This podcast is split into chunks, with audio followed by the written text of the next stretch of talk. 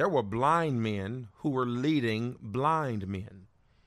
When a blind man leads a blind man, they both end up in a ditch because neither one of them have the ability to see. When the blind lead the blind, the teacher and the taught are both ignorant of the truth. You're always in a pit if you look at it from this perspective and being punished because whenever you're following somebody who's going nowhere, you will both end up at the same time.